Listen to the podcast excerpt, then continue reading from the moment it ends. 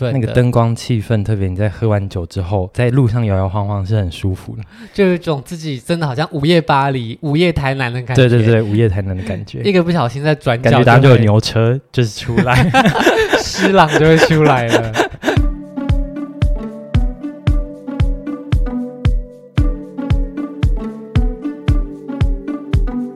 台南的美食之旅清单还是一样吗？除了小卷米粉、虾卷、牛肉汤外，还有更多值得发掘的行程。今天邀请到正港台南人 Ken，带大家一起和在地人边玩边喝。大家好，我是主持人炫。那我们欢迎今天的来宾 Ken。嗨，大家好，好久不见，又是我，又是嘻花的 Ken。但我们今天 Ken 要走入民间。和 大家体验一下，一般他日常生活的时候也是怎么玩的？听起来纸醉金迷。那首先，我们先来介绍一下，其实台南应该是非常多人会选择的一个旅行景点，嗯、特别是现在很多什么老屋新建的。对对对。那你觉得在台南旅行这个特色是什么？我觉得就是有一种大家到了古都就会想要，哎，我很想要体验一些老的东西，包括吃的、住的，连去逛的地方都要够老，才会有一定的吸引力。嗯，对。那你觉得一般观光客在台南最爱的景点有哪一些？我觉得大家除了去那些小时候呃课本上会看到的景点之外，应该最喜欢的就是去一些呃老屋改建的餐厅、咖啡厅、酒吧或者是甜点店这些。嗯、或许卖的东西不是真的很台湾台南传统的东西，嗯、但那个屋子够老，然后里面装设的这个氛围够做作，就可以吸引到大家。的心这样，那你对于这么一个在地坛的人，对于这样子的旅行的风气或是旅行的景点，你会有什么样的想法吗？我觉得还不错啊，让 让我们台南人有点钱赚也是不错。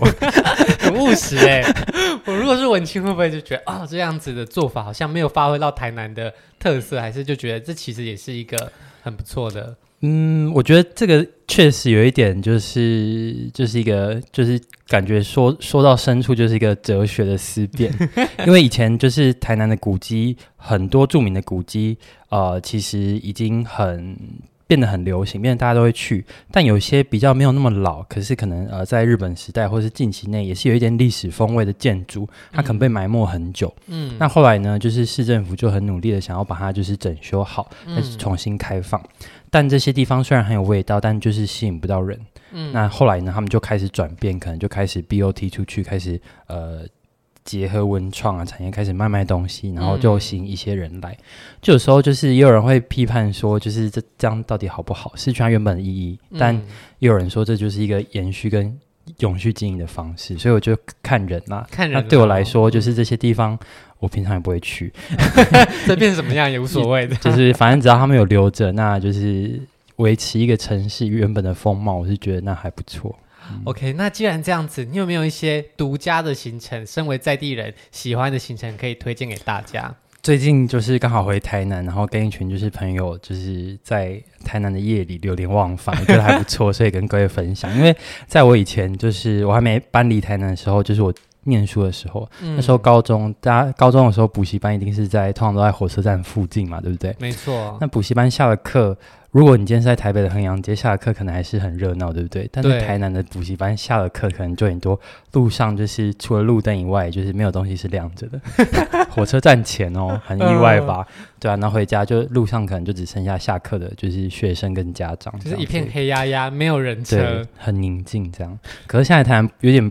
有点变了，就我上次觉得，为什么到了已经半夜一两点，路上还是一大堆，就是就是不管有没有清醒的人，就是就是路上一大堆人在在在走动，就觉得嗯，好像就是台南开始有夜生活。嗯，那身为一个喜欢龙流连的人，今天就要来告诉大家，在台南夜生活有什么好处。这里已经不再是晚上八点大家都打烊的地方了。嗯，对对对。好，那首先第一站。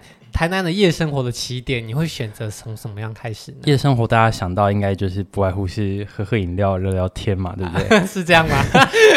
对我来说是这样的，呃、但喝喝饮料之前，总是要吃点东西垫垫胃。嗯，那其实台南有很多小吃，那我们今天如果再介绍小吃的话，可能就。就是有点落俗套。如果你是一个来过台南几次的人，或许你可以尝试一些呃不一样的不一样的店。那不然每次都吃小卷米粉也是会腻这样。对，是蛮好吃的，但今天就讲点不一样。那我上次回台南就跟一群朋友，那我们就先在一个日式的家庭料理店，就是有点像居酒屋一样，嗯，就是先吃个晚餐。这家日式料理家庭料理店呢，叫做瓦嘎亚。嗯，这样讲了，大家能够搜寻得到吗？就是汉字就是和，嗯，然后它中间那个就是就是五十音就是嘎，没没办法，和之物这样。对，然后家这样，亚就是家，对。嗯、那里面应该是日本老板或者是很熟日本的台湾老板开的店，我都我不晓得。一进去到里面，确实里面充满了就是日本人，然后。Maybe 下班后就在里面就是吃东西喝酒，所以你其实推开那个门的时候，发现里面其实坐的就都已经是日本人了。对，而且它很日式风情，就是说它的外观全部是乌漆嘛黑，就是没有任何一扇窗户让你看不到里面这样。所以打开门就会有种哎，好像真的穿越到日本的感觉。对对对，就是啊，我到日本那就是吃点就是居酒屋料理。那你推荐这间店的原因是什么？就是因为里面都坐的是日本人，就觉得哎。日本人吃了绝对不会错吗？还是他有什么吸引你的地方？嗯、就觉得好像啊、呃，如果我们常常吃台南的料理，或是一些在地料理，偶尔会想想换换口味。嗯、那最近又不能出国嘛，就是如果今天是一个喝酒的行程，那一开始先吃点重口味的日式家庭料理，好像还不错。这一间的家庭料理其实也是非常多样，而且它不是一般居酒屋很常见的餐点，它有很多很特色的。嗯，很日本在地的家庭，有一些很传统的居酒屋或家庭料理，他们也有；但有一些特色的经典菜色，嗯、甚至隐藏菜色，他们也有。嗯，对。那其实日本的居酒屋文化很特别。通常我们在台湾不是点菜都会说：“哎啊、呃，今天的菜会再加一成的小费或一成五的服务费之类的嘛。哦”对。那其实以日本的一个居酒屋的文化呢，它是不会特别再收你一个什么服务费之类的，但是一进去它一定会有一份毛豆。嗯，那这个毛豆呢，它就算在。这个钱就等于是他们的服务费的意思，哦、所以如果他送上毛豆，在日本吃居酒屋，你可能不能跟他说：“哎，不好意思，我没有点毛豆，不可以不吃。”对对对，他就是必须要吃，而且必须要付钱的一件事，就有点像服务费的概念。哦、那通常呢，菜单一上上来之后，以日本居酒屋文化的习惯，我们很少会说：“哦，来一份这个呃弱鸡唐羊，或者是蒸蛋，还是九蒸蛤蜊之类的。哦”通常第一句话就会说：“哎。”先来杯啤酒吧，哦、这样对，就先点饮料，从这里就要开始开喝了，就对、嗯。对对对，就是习惯性就是哎，先来杯啤酒，就是日、嗯、日本语的习惯，然后之后才会开始点菜。那在这间店的话，除了啤酒以外，菜色你有没有推荐哪一些？呃，其实以它的一个基本我们常见的日本家庭式的料理，像是汉堡肉啊、呃马铃薯炖肉啊，或是烧烤类、炸物、铁板类一品料理，这些它都有。嗯，那特别要说的是这个马铃薯炖肉，你知道马铃薯炖肉有一个很就是既定的风俗嘛？什么风俗？就是日本的女生都要会煮马铃薯炖肉这道菜才能出嫁，这样吗？就是你要会煮这道菜，然后就是煮给你就是心仪的对、哦、对象吃，这样你才是一个合格的日本女性。这样就是他们很很多莫名其妙规矩就是这样，哦、对，所以就是有时候我还蛮喜欢到一家店就。点那个马铃薯炖肉来吃吃看，试试看这里是不是正统的，就是看我会不会心动。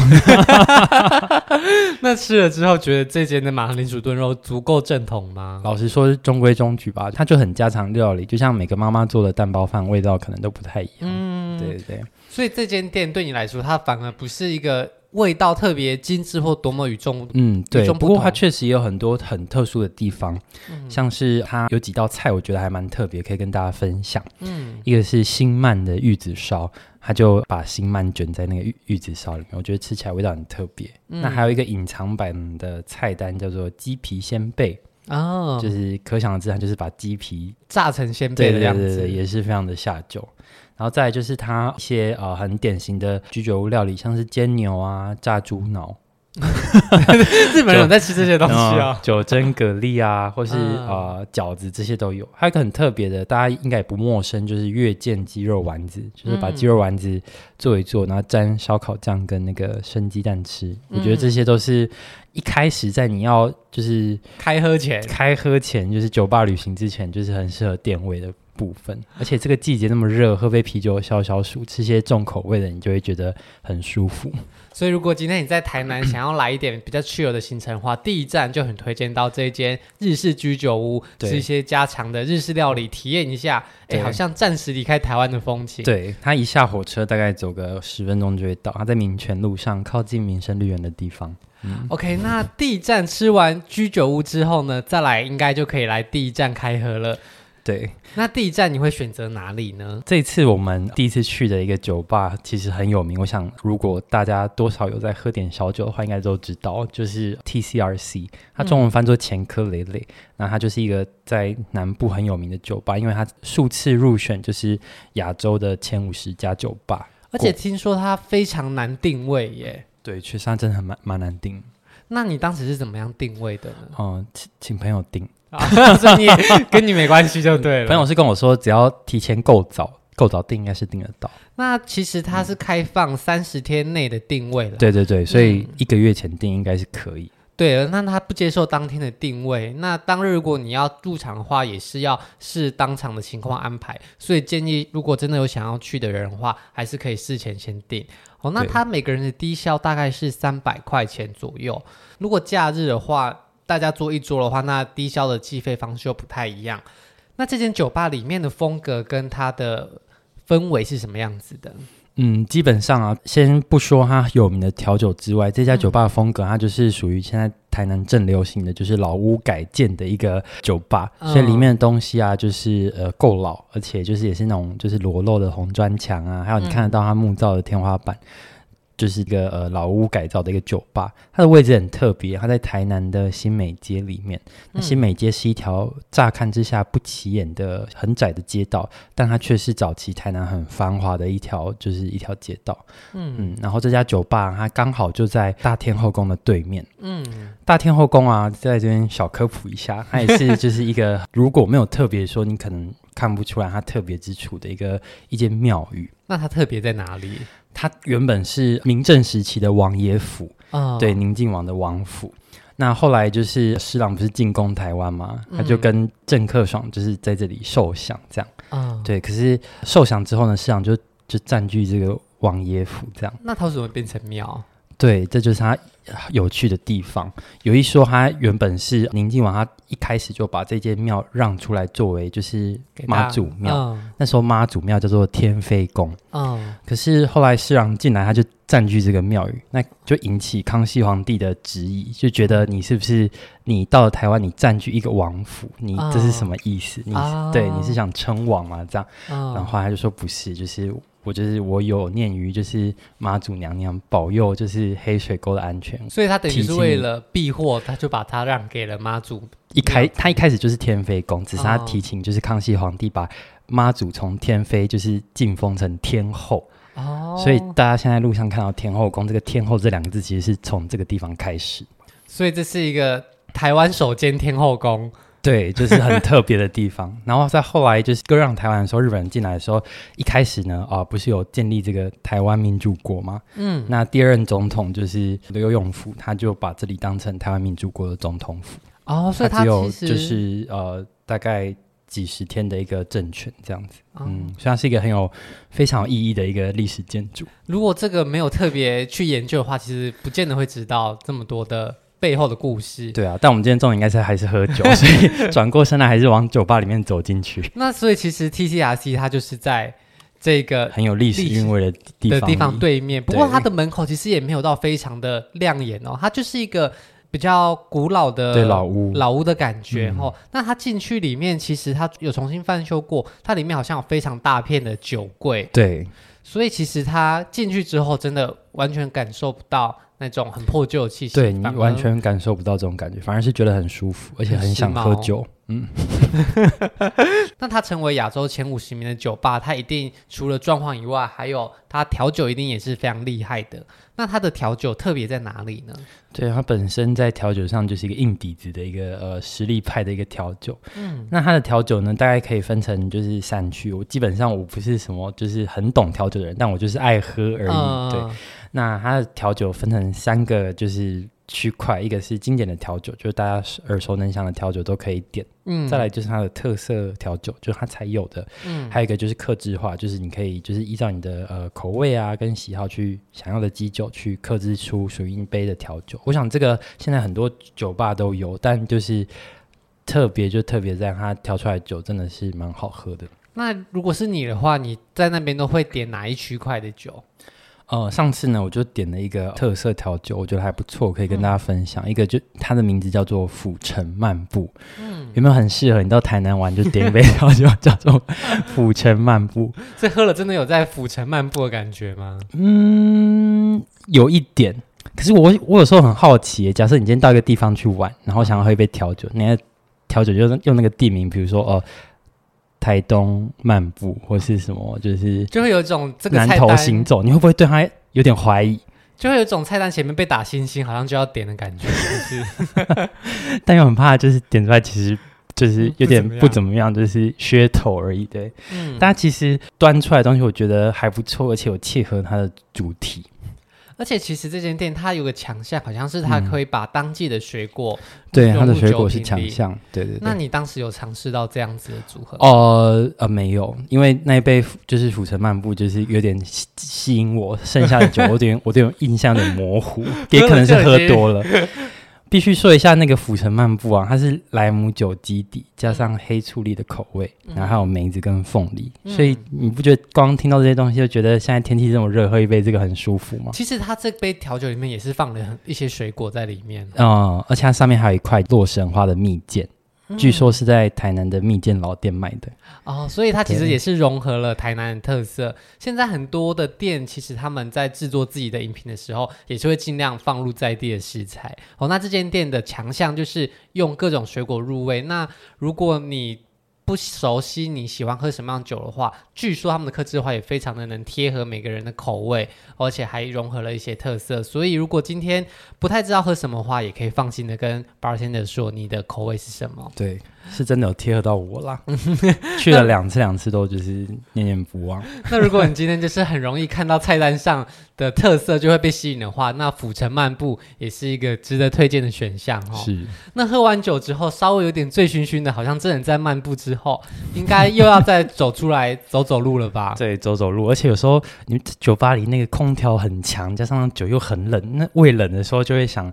吃点热的，就是暖暖胃。所以再来下一站又是要再去吃其他东西了。当然，当然，这时候就会想喝点热汤，吃点台南的小吃。嗯，那我们接着呢，走没几步路，离开新美街，到了民族路上。哦，嗯，那大家应该都有听过石金旧哦，就是在赤坎楼旁边的一个地方叫石金旧，嗯，那就卖很多台南的点心。嗯，那那些点心可能都是白天的时候在卖，但晚上的时候有一间叫做十金旧的牛肉汤。嗯，那十金旧的牛肉汤呢，基本上就是大家都有听过台南有名牛肉汤的一个典型的牛肉汤的样子。嗯，那很适合你在喝完一杯酒的时候喝个牛肉汤，吃完肉燥饭 暖暖胃，再继续下一站。那既然台南的牛肉汤这么的有名，想要先问一下，为什么台南人这么爱喝牛肉汤啊？其实身为台南人，我小时候早上也是吃。美而美啊，美之城长大，我其实是到我高中毕业才开始接触到牛肉汤这件事。所以你在那边生活了十八年，其实你也不知道有一群人在吃牛肉汤。对，对对，我真的很后悔，我不知道就是从小不知道这件事。但牛肉汤之所以特别，就是有一说是因为台南早期务农的人居多，那务农需要很多的就是体力，所以早上会吃个牛肉汤，就会觉得哎、欸，今天精神很充沛，嗯、那就可以去田里工作。所以牛肉汤基本上对我们来说其实是早餐。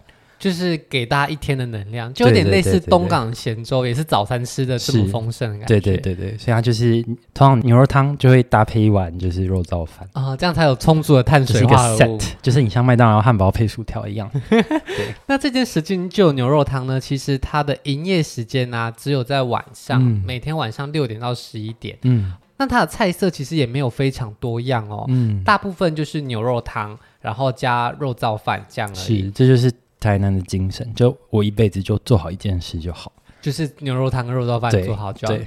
那如果说你想要吃一个 set 的话，汤就是一百一十块。那肉燥饭呢，就是二十块，白饭就十块。那这样一套就是一百二或一百三。对，就是看每个人的食量。通常大家就是这样子吃一份啦。对，喝了酒要吃东西是很容易的，所以这些绝对不会构成你食量上的问题。千万不要跟别人喝一碗，不然你会后悔。那为什么你会推荐这间？因为你应该在踏入牛肉汤的世界之后，也会发现台南有很多很多间的选择。对，那这间的特点是什么？啊、呃，因为它晚上开，而且离就是台南的酒吧群很近，哦，纯粹就是一个方便。而且它合格啊，就是它蛮好吃的，不会不合格。嗯，有些牛肉汤就是不太新鲜，它真的是呃可以吃得出它牛肉的新鲜感，就是那种、嗯、呃温体牛的鲜度，而且整个肉在汤里就是涮个几秒放进汤里，那个粉粉的肉配上一点姜丝，再点一点米酒进去，嗯，那个味道真的很特别。就它很忠实的还原了牛肉汤该有的味道。嗯，那据说这间店的汤头啊，它使用是牛骨熬的汤，嗯，那跟一些可能会用蔬菜熬的汤的味道不太一样，它的肉味会更为浓郁鲜甜。那当然这是每个人的口味看法啦。对，那你知道台南的牛肉汤这个牛肉汤跟我们一般去呃鼎王青花椒吃这些牛肉有什么差别吗？有什么不一样吗？它之所以特别，它就是呃台湾的一个温体牛。嗯、其实，在最早期，就是牛肉汤用的这个肉应该是温体的黄牛。嗯、不过现在黄牛的数量越来越少，所以现在应该都是温体的乳牛。哦、那最大宗的一个呃温体牛，主要在台南的。旧县区的这个善化，嗯、那基本上台南市的肉大多数都是从善化送来的，嗯、那就是每天一早送来肉，那就当天卖完就为止，它没有在冷冻跟解冻或冷藏的，就是一份肉卖完下班收工这样。所以其实很多牛肉汤店都是早上开，然后他们售完为止，他们就休息去了。那如果今天想要在晚上喝牛肉汤的话，那这间店。它既合。格又近，那大家就不妨来这边试试看。对，很适合在 bar 与 bar 中间做一个小转场、小休息。好，那这间十斤旧牛肉汤呢？它其实在的位置呢，也是在很多著名的景点旁边，例如刚刚提到的大天后宫，还有赤坎楼。对，所以当你喝完酒、喝完牛肉汤之后，如果想要散步的话，不妨就在附近走走看看。虽然这些景点晚上可能都没有开放，对，但是从外面来看一下，感受一下台南的那种古都的氛围，对，也是很有气氛。那个灯光气氛，特别你在喝完酒之后，在路上摇摇晃晃是很舒服的，就有一种自己真的好像午夜巴黎。午夜台南的感觉，对对对，午夜台南的感觉，一个不小心在转角，感觉当就有牛车就是出来，施朗就会出来了，郑成功也出来这样。好，那在大家在漫步的过程中啊，不妨沿着赤坎楼附近的道路四处走走。好，那我们穿过了永福路二段之后呢，往前走，往前走，就可以看到我们下一家喝酒的地方了。我想知道，如果光是喝到现在，你会？酒量到了吗？还是还可以再继续？我应该是在，我应该是在居酒屋的时候吃完我就回家了，应该连 TCRC 都不会进去。OK，我想，所以这就是中间休息的重要性。你喝完就是那些东西，吃完一点咸的，你可能又可以。就是又又归零，又再继续，酒也差不多醒了，哦、对。所以在十进酒的时候，你已经把 TCRC 的酒跟前面的身体代谢掉了，代谢掉，对已经进了你的呼吸当中，把酒精挥发出去了。对，好，那接下来下一站呢？我们大概走路七到八分钟左右，就可以抵达民生路。那民生路上面呢，有一间非常漂亮的 bar 哦，那它也是非常的有老屋风情的酒吧。嗯，那这间酒吧的名称呢，叫做 Bar Lonely，那它的中文叫做龙利。那这间的酒吧也非常的有特色哦。嗯、对，那我们的台南。微醺吃饭，现在微醺，台南微醺之旅，我们要一步一步的让大家越喝越醉。好，那如果想要知道如何在台南路上喝得烂醉的话，或是更享受台南入夜之后那种古今交错的氛围的话，不要忘记锁定我们下周会继续跟大家把这个微醺之旅走下去，带大家去台南更多有特色的酒吧，还有半夜可以垫肚子的好吃美食哦。好，那我们就下周见啦，拜拜，拜拜。如果喜欢今天的节目，现在赶快拿起你的手机，在 Apple Podcast 或 Spotify、KKBox 按下追踪关注频道，才不会错过每周最新的节目哦。还有，打开 IG 追踪旅行无用良药，每天提供你新的旅游选择和节目补充资料。我们下星期见，拜拜。